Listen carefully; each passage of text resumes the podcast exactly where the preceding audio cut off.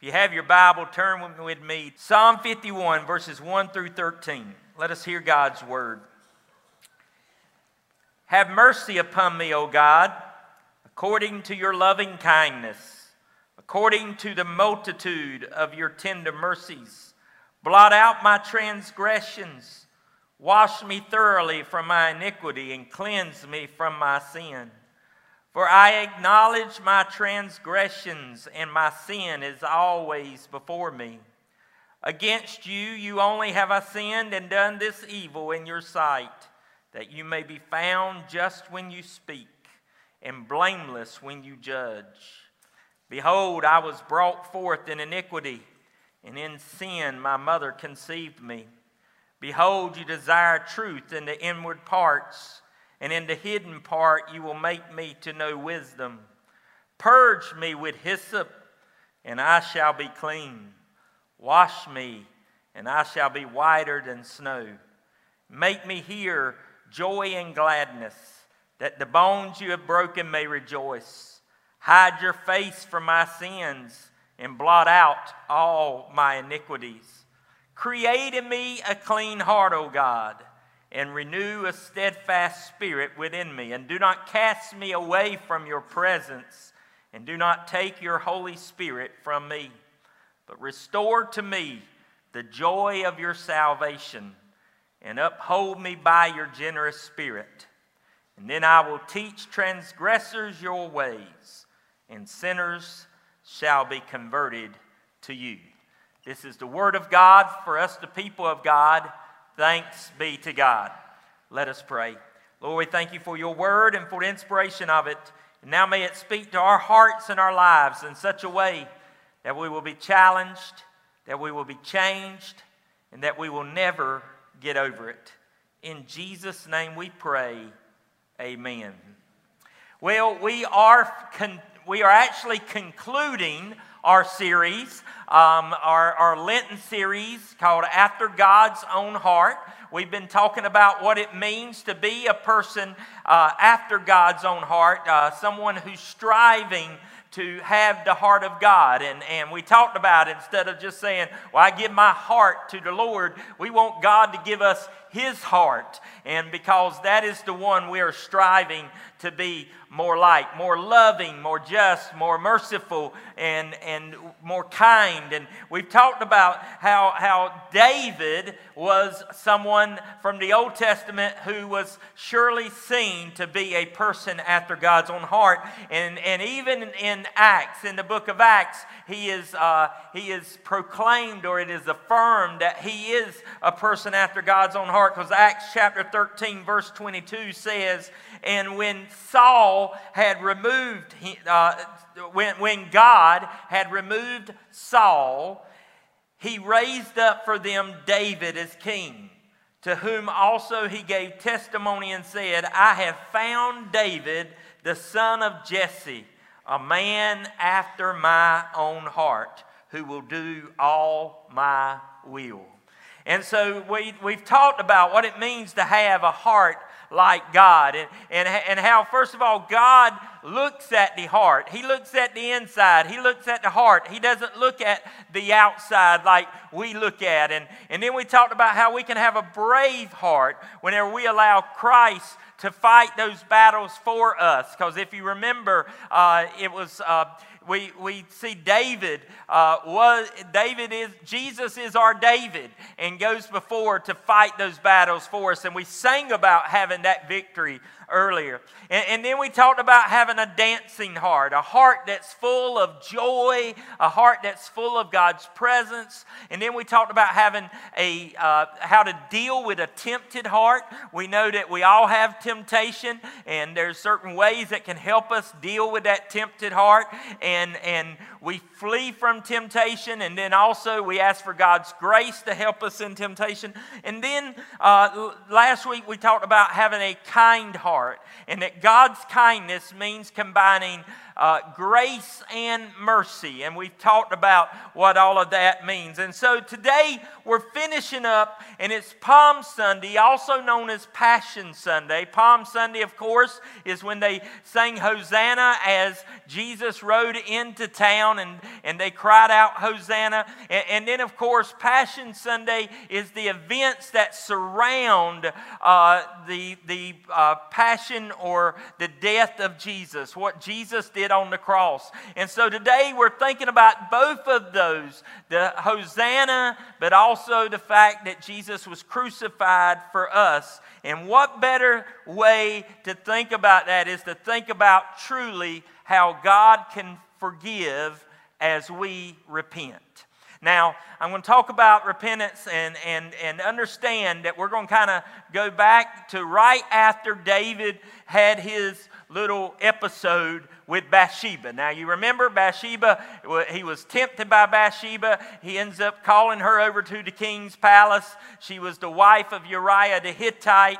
And uh, not only does David have an affair with her, he ends up, uh, she ends up getting pregnant. And then to cover it up, David actually, uh, he, he strategizes and plots for the murder of Uriah the Hittite. And Uriah ends up getting murdered on the front line, and, and David had orchestrated the whole thing. And so uh, after that, David thought, well, you know, okay, I'm good to go, and, and, and, and it's all over now. I kind of covered my tracks and all. Well, Nathan the prophet comes to David, and the Lord revealed to Nathan what David had done. And Nathan comes to David and he says, Hey, King, I want to tell you a story about somebody here. He said there was this rich uh, farmer and had a, had a large herd of all the sheep and goats that he could possibly need and possibly want. And he said, and then there was this poor farmer that only had one little ewe lamb, one little kind of uh, child lamb, and, and uh, very precious lamb. And, and in fact, they loved that lamb so much that they treated that lamb like their, their own pet, like it was part of the family and everything. Well, the rich farmer had a visitor coming through town, and he wanted to throw a banquet for him. And he looked at all his sheep and everything, and he was like, Well, I can take one of these, but no, I know what I'm going to do. He went and he took away the ewe lamb from the poor farmer and he baked them up or barbecued them up or grilled them up, whatever you do to lamb chops. But anyway, he made lamb chops out of that little ewe lamb and, and, and, uh, and served it to his guests that night. And so the poor farmer had nothing. And David was like, What in the world? That is terrible. I cannot believe somebody would do that when they have access to all the lambs that they want, but yet no, they went for the one that belonged to someone else. I just cannot believe this man deserves to die. And then Nathan the prophet looks at David and says, You are the man. It's you. And so David is confronted with his sin. And you know what? Anytime that we are confronted with our sin, whether we're confronted with it from someone else that may point it out, uh, whether we're confronted with it, whatever through a time of prayer, whether we're confronted with it through reading God's word and seeing, oh, that's wrong, I, I, don't need to do that. Uh, we have a choice to make. We can either continue in that sin and just dig deeper, or we can do something that is called repent. And repent means that we turn away from that sin. It, it, it, means that we make the choice that we are going to do something different and that we want to change life from that. And so we see here in Psalm 51, David chooses repentance, and Psalm 51 is actually his prayer after Nathan the prophet approaches, uh, confronts him. And look, look, look, look how David begins it. He says, Have mercy on me, O God, according to your loving kindness, according to the multitude of your tender mercies. Blot out my transgressions, wash me thoroughly from my iniquity, and cleanse me from my sin. David decides to repent. And I want us to look at that this morning for a few minutes and David's repentance and see what it means to have a repentant heart. What does it mean to have a repentant heart? Because that's the choice each and every one of us have to make. Sometimes every day we have to make that choice with something. And so I want us to live as David did with a repentant heart. So, what does it mean to have a repentant heart? Number one is this we first of all must acknowledge our sin. We must acknowledge the place. Now, the word sin actually comes from the, uh, uh, it was actually an uh, uh, archery term meaning missing the mark. And so, our sin, it, uh, God has given us the mark. And our sin is any time in our life that we miss that mark. And every one of us do that. But the problem is, we have to acknowledge that. We have to acknowledge, I've messed up. Or we have to acknowledge, yes, I did it wrong. And we don't like to do that very often. Amen? We don't like to admit that. But that is the first step to repentance. Look, 2 Samuel chapter 12, verse 13. Right after Nathan tells David, You are the man. Look what David does. So David said to Nathan, I have sinned against the Lord. David didn't say, Well, I had a good excuse. He, he didn't say, Well, you don't understand. You know, Bathsheba was so beautiful. And, and he didn't under, I mean, he, he didn't make excuses. He just said, I have sinned against the Lord. In Psalm 51, verse 3, he says, For I acknowledge my transgressions, and my sin is always before me. In other words, I acknowledge that I have messed up. That first step is to confess that what we did, what we said, what we, how we acted was wrong. And that's the first step of what we must do. Now, now, see, for us to do that, we have to acknowledge that it's not about us. That it's not about us. That, that, that we, we see our world today just says, you be you. You know, you be you. You, you. you just worry about you. You just do what's right for you. You just take care of yourself. And that's exactly the opposite of what the gospel teaches. Uh, at, at, a, at Duke Divinity School, there was a service just a, a couple weeks ago, and, and, and a student said that you are never called to abandon yourself. Folks, that's baloney. In fact, Jesus very well calls us to abandon ourselves. In fact, he says that unless one uh, denies themselves and takes up my cross. Folks, that's what we have to do. And so acknowledging our sin means that we're saying, look, I messed up. I, I missed the mark. And I acknowledge what I did wrong. There's no way to move into new life if we continue to say the old life is okay. So acknowledge our sin. Number two is this we are truly sorry for our sin. Now, this does not mean that we are sorry that we got caught. You know what I mean?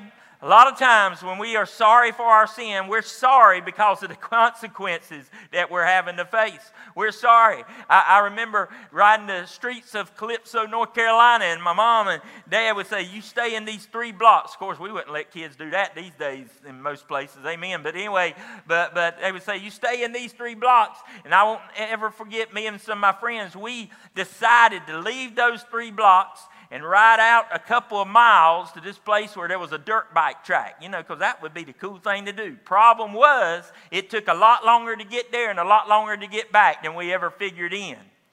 And so whenever we got back, they knew, and this was before cell phones and all of that, they knew we had not been where we were supposed to be. And so now I even told the truth about it. But you know what? I still got the consequences. It was called a belt. And I know that, oh, that's child abuse. Anyway, that, but, uh, mm, mm, mm, but anyway, hey, it didn't hurt me. Well, it did hurt me that day, but anyway. but we're usually sorry because of the consequences that we have. But no, this is saying that we need to be sorry because our sin breaks God's heart. Not only does it break the heart of others that we sin against or that we hurt, but it also it breaks God's heart. Look at what uh, verse 17 in David's prayer says. The, the sacrifices of God are a broken spirit, a broken and a contrite heart. These, O oh God, you will not despise. That contrite heart means that it actually, we are truly, genuinely sorry for our sin because it breaks the heart of God. So not only do we acknowledge our sin, not only are we sorry for our sin, but then the third part is this of repentance. We ask for forgiveness and pardon. We ask for forgiveness and pardon. And folks, Palm Sunday and Passion Sunday, Jesus made everything that needed to be done possible for our forgiveness and our pardon. Jesus did everything on his part that there was to do. All we have to do is receive it. When he died on the cross and his blood was spilt for us, then it washes away our sin. And look, David's even asking God for that. Look at what he says there in verse 7. He says, Purge me with hyssop, and I shall be clean. Wash me, and I shall be whiter than snow. In other words, God, I know that the, the, that the sin in my life leaves a guilty stain. It leaves the guilt. It leaves all of those things. But only you can wash that sin away. I, I, remember I was at General Conference back in 2019, and we would have quick breaks, and, and I went to one of the breaks and, and uh, went to the bathroom, and, and it was this line of urinals, and, and the last one was the only one open, and it was, I reckon it was kind of like the handicap one or a kid's one or something. Anyway, it was really low, and, and and, and I must have got too close to it and leaned my legs up against it. I don't know why I'm way down there, but anyway, I must have, uh, I, I, must have leaned my pants legs up against it, my suit pants, because whenever I walk over to the sink, I look down to wash my hands, and I got two wet lines right across there. Now, you know, it'd be bad enough if it was mine. But you know what that means? It, it, there ain't no telling who's that with. And I was like, oh my goodness. And I, I, was looking around and everybody else was kind of going back to things. And of course, of all times, I didn't have, they didn't have the hand blowers because if they did, I would have been like, mm, you know. But anyway, no. So I had to get paper towels and I was like wiping it, wiping it because there was no way I was going to walk out there with my pants with two lines across them like wet lines. Finally, I got it dried up and went back to my seat. And even though nobody else could see because it was dry, I still knew what was on my pants. don't worry, this was not that suit. I don't even know if I kept that suit after that. But anyway, and here's the thing, folks even though our sin may not be able to be seen outwardly by other folks or whatever, but we still know. We still know. But God has made a way for it to be washed clean, completely clean. And the stain and the stench of our sin doesn't have to rule any longer because He has forgiven us and pardoned us. And all we have to do is ask. And lastly, a repentant heart means that we walk in a new direction with the Holy Spirit. We walk in a new direction with the Holy Spirit. Repentance is not complete without this last part. We can acknowledge our sin, we can confess our sin, we can ask forgiveness. But if we just say, okay, Lord, I'm just going to cheapen your grace and keep on doing it and keep on asking for forgiveness, then that's not true repentance. Repentance means that we turn and go into a new direction. Repentance actually comes from the Greek word metanoia, which means change of mind or change of the inner person. And so, what we're actually doing is saying, No more do I want to go in that direction. I am changing my mind. I am changing my heart. I am changing myself. Look at what David prays here in Psalm 51, verse 10 and 12. Create in me a clean heart, O God, and renew a steadfast spirit within me. Restore to me the joy of your salvation and uphold me by your generous spirit. In other words, true repentance is saying, I'm not going back. I'm not going back.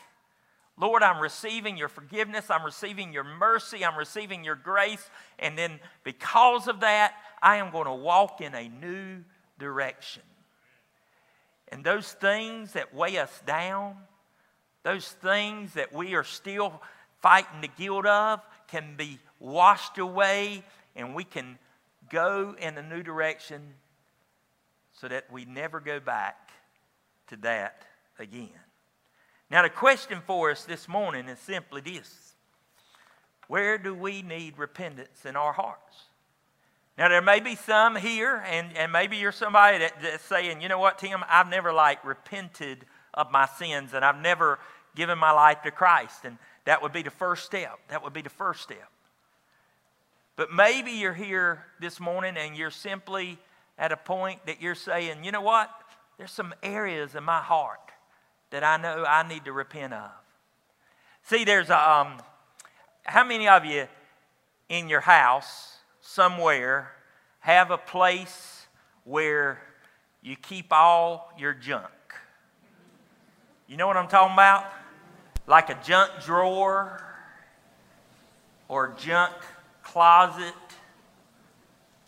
or a junk room. Sometimes it's a whole room, amen? You're like, keep that door closed. When the people come over, do not open that door no matter what. You know what I mean? Don't take them in that room. How many of you know that sometimes our junk places are garage? In fact, you know the garage, a garage was built to hold your car. But if you're like us, we have so much other junk in our garage that my car, none of our cars can fit in there right now. In other words, the very room that has a specific purpose cannot fulfill that purpose because of the junk we put in there. And I'm afraid that our hearts are the same way sometimes. We filled certain areas of our heart with so much junk, whether it's resentment, whether it's unforgiveness, whether it's self pleasure and things like that, whatever it may be, we fill those places. But what repentance is, is whenever God comes in and we allow Him to clean that out so that we can turn into a new way and we can be filled with His Spirit. So, right now, I, am not sure what area it is in your life, but I'm pretty sure that if, if you're thinking of a certain area right now, then it's very well, very, very possible God is revealing that to you of the area in which we need to repent. That's my prayer this morning is that we'll just allow God to do just that as we sing together in just a moment. Let us pray. Lord, we thank you that there is a mechanism that you have placed in our lives to truly live in the victory that you've given us. Maybe there's some of us here, Lord, we just need to acknowledge a certain sin in our life. We've known it, whether it's our conscience telling us that, whether it's the Word of God telling us that, whatever it is, Lord, let us just acknowledge it before you this morning. Maybe there's some of us here, God, that uh, we just, maybe we just truly need to be sorry for that sin.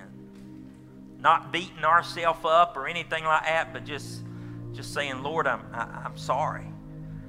Maybe there's some of us that just simply need to ask your forgiveness, knowing that because you are faithful and just to forgive us of all of our sins, Lord, not just some, but all. And maybe there's some of us here this morning that just simply need to move in that new direction. That that's the area, that's, Lord, whatever area in our life is full of the junk and we need it cleaned out. Lord, we pray that that will be revealed to us today and that we will follow through with your grace. In Jesus' name we pray. Amen.